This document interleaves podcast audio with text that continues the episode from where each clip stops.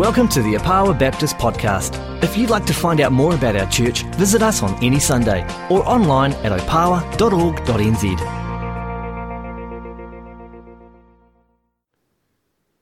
Tēnā koutou katoa. We've been looking uh, at the book of Esther over the last little while, as Rod said, in our Self Denial series, and as he said, this is the last one. Now, we have encouraged you guys to uh, read the book of Esther. So just a couple of questions quickly to see who has read the book of Esther and knows some of the key facts about it. So, uh, can you name the four, uh, yeah, four main people in the story of, uh, five main people in the story of uh, Esther, please? Who can put their hand up and uh, give me those names? At the very back there. Who? Esther, yep, that's one. Oh, very good. Mordecai, excellent. Yep. Haman, that's good. Oh, look, there you are. That's and there's probably a few others as well. Who's the good person in the book? God, yes. Right. Just a small fact, by the way, if you've read the whole book, you might know that uh, is the book of Esther a happy ending or a sad ending? Happy if you're a Jew, sad if you weren't a Jew. Okay. So, we're going to read a couple of verses from the book of Esther, which we're going to concentrate on this morning. So then Mordecai sent her this message. Don't think that just because you live in the king's house, you're the one Jew who will get out of this alive. If you persist in staying silent at a time like this, help and deliverance will arrive for the Jews from someplace else. But you and your family will be wiped out. Who knows? Maybe you were made queen for such a time as this. And that's from the Message version. Let us pray. Open the eyes of our heart, Lord, because we want to see you, to experience your presence here now. Take the words of our mouth and the thoughts of our heart and make them acceptable in your sight, O Lord and God. So, what are you planning on doing today? What are you, are you planning on being an encourager? Speaking into someone's life today? They say that life is what happens while you're busy making other plans. Or are you so busy that the moment goes by? And do you have this? Uh, do you often say to yourself afterwards, if only I'd said something here and now, I should have stopped and listened? Are you so busy waiting for God to say something significant that you miss the significance of the moment? Now, I may have shared this story before, but a number of years ago, I arrived home after work and went to take the rubbish bins out to the street for the collection. And as I was going out, I noticed that one of my neighbours was out there taking his bins as well. And in one of those brief moments, I hesitated and thought, no, I can't really be bothered to wander down to say hello to this guy. I'll just go back in. However, in that split second, I changed my mind and thought, no, I'll wander down. So I'd, I wandered down there and, and asked how he was. And what he shared really stunned me. He shared that his partner had just committed suicide. I knew that they'd been having some issues, but never expected this. Now, I didn't say much. I just listened and indicated that I was there if he needed support. Our for such a time as this can sometimes mean just being there. Maybe you also think to yourself, I'm so inadequate. What difference can someone like me make? Well, this morning, I want us to see how the words of Mordecai, how those spoke to Esther, can become ours. Maybe not as grand, but just as significant. Another time when I was twelve years old, I went up to stay with an uncle in Tauranga and went to a Christian meeting there where I committed my life to Christ. After coming back home to Christchurch, that uncle committed to writing letters to me on a regular basis, the old-fashioned pen and paper letters, uh, and help, that helped me grow to know God in those early years of my Christian journey. a small moment in his day. So maybe God has you where you are in life so that you can be an influence on the people that you work with, socialize with, or go to school with. Maybe he brought you on a major life change that you weren't expecting or wanting because he wanted you to be somewhere else to influence someone else. Maybe he has you where you are so that you can be more involved in a home group to strengthen your faith or someone else's. He may be opening and closing doors in your life because he's leading you to a different challenge. If we are patient and open to his calling, we can realize the plans he has for us and the people we will influence. You don't have to be a leader, a pastor, or a missionary to make a difference. Mordecai wasn't. He was the support person. The verse, this verse in Esther is about one individual man named Mordecai who took a chance and spoke into Esther's life, telling her that maybe you were born for such a time as this. And in your life, you can make a difference where God has placed you. Esther and Mordecai, you see, were ordinary people living within a foreign culture. They were aliens and strangers, but they had adapted to the way things were, and they were comfortable. They hadn't forgotten where they'd come from, but saw that it was prudent not to stress their cultural identity. They had assimilated into the Persian, dominant Persian culture. There was no hint of any observance of religious laws, no mention of temple or holy days or even Sabbath keeping. In fact, God seemed conspicuous by his absence. Life had become good for Mordecai. He had a respectable job of sitting at the gate. Sounds like a good idea, doesn't it? Sitting at the gate all day, possibly as a judge. Esther had risen to the heights of being the queen, although this did compromise traditional Jewish injunctions regarding sexual and dietary purity. And yet, she displays a moral courage worthy of her Jewish identity.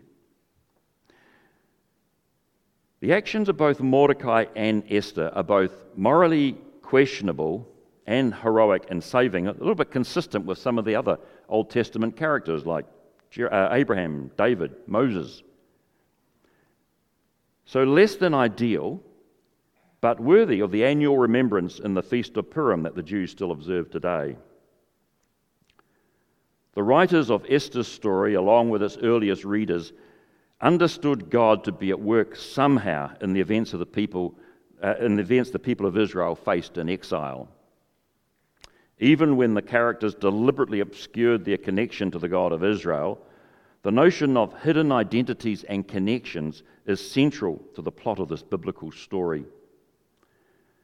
Indeed, Esther's cousin and adoptive father Mordecai had urged Esther to keep her identity a secret at the beginning of the book as she entered the beauty contest to become the next queen of Persia.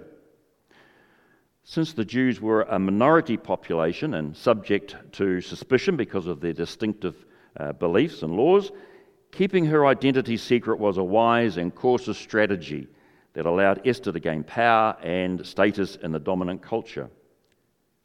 But keeping her identity hidden also meant obscuring the God whose name and reputation was inevitably intertwined with the Jewish people. As believers, we also live as a minority in a dominant culture. Identity and risk are two issues we all must reconcile at some point in our lives. Many of us, unfortunately, live dual identities, one on Sunday and one different one during the week. It might be at work, school, sports team, or somewhere. We will have the options to say who we are or remain silent. We run the risk of discrimination, ridicule, social isolation when we identify ourselves as followers of Jesus. However, we unconsciously do risk assessments throughout our day and make decisions on whether we should or shouldn't do something. And I believe the, the older we get, the more averse we come to taking risks. Now look at Alan Curry. He knows the risks involved in exercise, so he doesn't.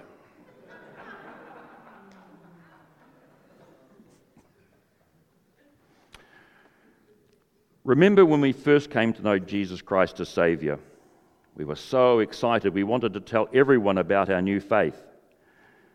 It didn't matter what people thought of us, but now we don't mention that we follow Jesus when mixing with workmates or at the rugby game.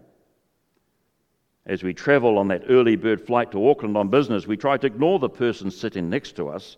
We certainly don't really want to get into a conversation about what we believe in. We choose to keep our identity hidden when we think the risk is too great. Even the Apostle Peter made a risk assessment in the Garden of Gethsemane when he denied knowing Jesus. The centre and high point of the Esther story is the statement we read this morning in Morde- uh, from Mordecai. For such a time as this, in particular that phrase. It seems to be a turning point in the story. Esther now becomes the main protagonist in the story of Mordecai taking a lesser role. Esther does finally reveal her identity at great risk to herself when the political situation becomes dire and the people are threatened with genocide. Mordecai urges her to do so, saying, "Who knows, perhaps you have come to the royal dignity for such a time as this." The implication is that God has been at work, both with Mordecai being in the right place at the right time to discover the plot to annihilate his people, and moving this Jewish orphan into a place of prestige at just the right time so that she might protect her people. But even as Esther reveals herself and her affiliations to the king, she does so carefully and strategically.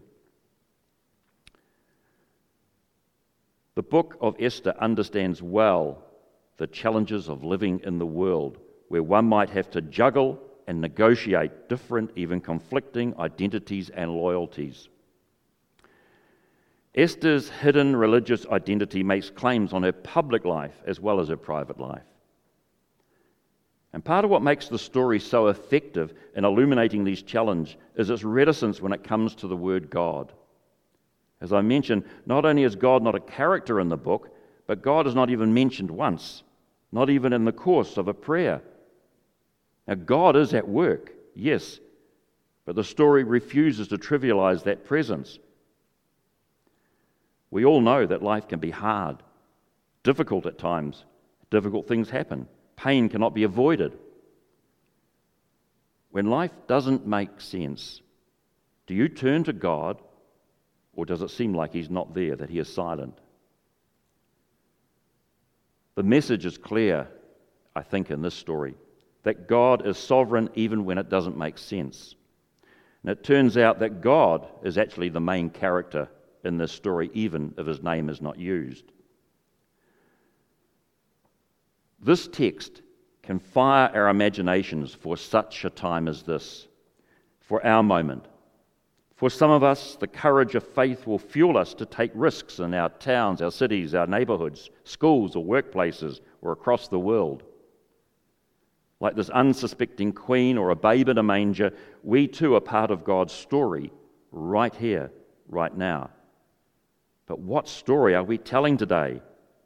Can this generation even understand what we're saying? Or is our message lost in translation? Moments, movements, and mission. Esther did not create a moment. God provided a moment through Mordecai's challenge to Esther that created a movement to save her Jewish race and all part of God's mission to redeem the world. Now, the early church also was a movement that was passionate and in a moment turned the world upside down. If we want to connect with this generation, we are going to need moments, movements, and mission. You see, people are hungering for an experience of God, not just information about God. That's always been true, but it's even truer now. We know what our mission here at Opawa is. We've articulated it in the Transforming Opawa document. To be a people working as the junior partner with God and saving a people, transforming us into God's likeness and drawing us into the loving life of God. But are we ready for a moment that will create a movement? the gathered people of God, the church, not the institution, at our authentic best will have, will have all of these characteristics. A movement on a mission characterized by some very profound moments.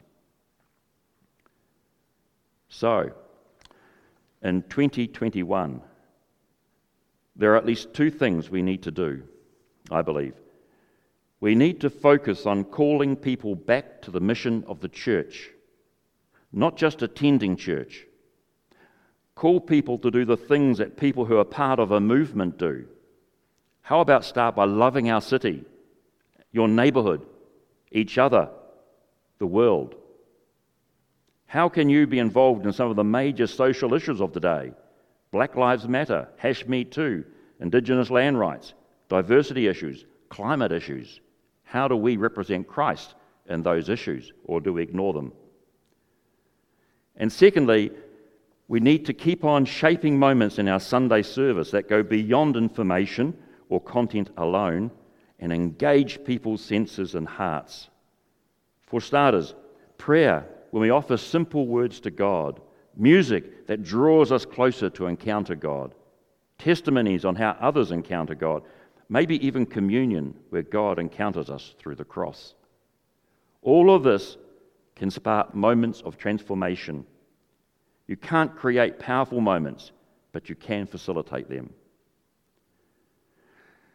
As a church family, what is our for such a time as this?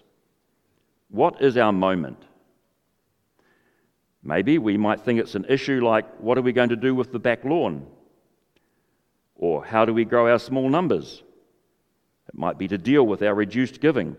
Any one of those three might be enough for our moment. But if those are not enough for you, and they're certainly not enough for me, then perhaps this might be something you might feel is important. I believe that Opawa's such a time of this could be to love the Lord our God and Him only. That is to be counterculture by giving up consumerism, individualism, bigger is better, busyness or idleness, and other modern-day idols. Or it could be to serve your neighbourhood by building relationships, being present, being advocates, especially for those more vulnerable in our neighbourhoods. To be peacemakers, seeking justice, dignity, and sustainability for our city, our nation, and our world. Or it could be being prepared to live and speak about Jesus, the God who gives true dignity to people and real hope for our world. This might mean stepping out of our comfort zone and even going to someplace else to live. We can do these here, now, together. This is our moment. Your commitments of time, talents, and yes, money will make a difference whether we as a church family live or die. Now that might seem a little bit dramatic, but it's no exaggeration. We're at this place in this moment together. You're a gift to this community, to your neighbourhood, to this neighbourhood, to the world. Together we can be a gift to each other and those around us if we dare to commit ourselves to that work for the years to come. Will you dare to be a Mordecai, to stand up for the truth and to speak into someone's life? We can build on the past, and Opawa has a fantastic past, but we can't stay there. We can trust God for the future, but don't wait around until it arrives. It is our action in the present that will bring transformation to our community and the world. Sometimes God's presence will seem remote or non-existent, but the truth is, God is still active and present and in control. Each one of us has a front line, meaning a place or a time when we meet fairly regularly with people who don't know Jesus. God can bring people into each of our lives at particular moments for a reason. God can put each of us in certain places at certain times for a reason too. It can be kind of amazing, actually, when we get a chance to see God's timing at work. So it's well worth us asking ourselves and each other Mordecai's question periodically. Who knows? Perhaps you have come into the kingdom for such a time as this. Now this phrase, actually refers to Esther being scolded for her self-indulgent, self-preserving mindset. Mordecai reproved Esther for living large and embracing royalty over righteousness, selfies over service. Through those telling words, he reminded her she had been chosen to set her own interests aside, to let go of her own ambitions and face an enemy full on. She was to risk her life and her legacy with no guarantees of a positive outcome. That is the for such a time as this that Mordecai challenged Esther to accept. And that's for such a time as this that God also sets before you and me. The outcomes may not be what we expected. They could be messy or seemingly a defeat. We don't control the outcome, but God does. We, however, can control being there and being ready. God has given each of us a job, paid or unpaid, position, resources, education, family, and more. God has opened opportunities to further his kingdom purposes. He didn't place you or me where we are so we could eat chocolate, ice cream, or a cup of coffee all day long and post pictures on social media, although those things are important. He's placed us in our neighbourhood, workplace, sports club, or family because we're in the midst of a struggle. Paul says in Second Timothy, "I've fought the good fight, I've finished the race, I've kept the faith." You and I are in the midst of a major conflict involving God's truth versus Satan's lies. God is present and active. He is not a remote deity. Remember, Jesus entered our neighborhood to walk with us. Jesus got down on his knees in the dirt to look into the eyes of a young woman, an outcast from respectable society, a prostitute, not to condemn her, but to love her. What is your posture? Who is it towards? To miss a kingdom assignment because we've become too caught up in our personal kingdom is one of the greatest tragedies we could ever face. An entire nation was grateful for how Esther responded to Mordecai's rebuke. Their lives were spared. How many souls can be spared in the culture where we live today if we choose to step up in service, even if it involves sacrifice? Don't forget the rest of the verse that Mordecai spoke. He said, "For if you remain silent at this time, relief and deliverance will arise for the Jews from another place, and you and your father's house will perish." You cannot, we cannot remain silent forever. This is our moment. We need to stop being just spectators in our Christian life. Remember though, God is at work. So we don't need to be anxious.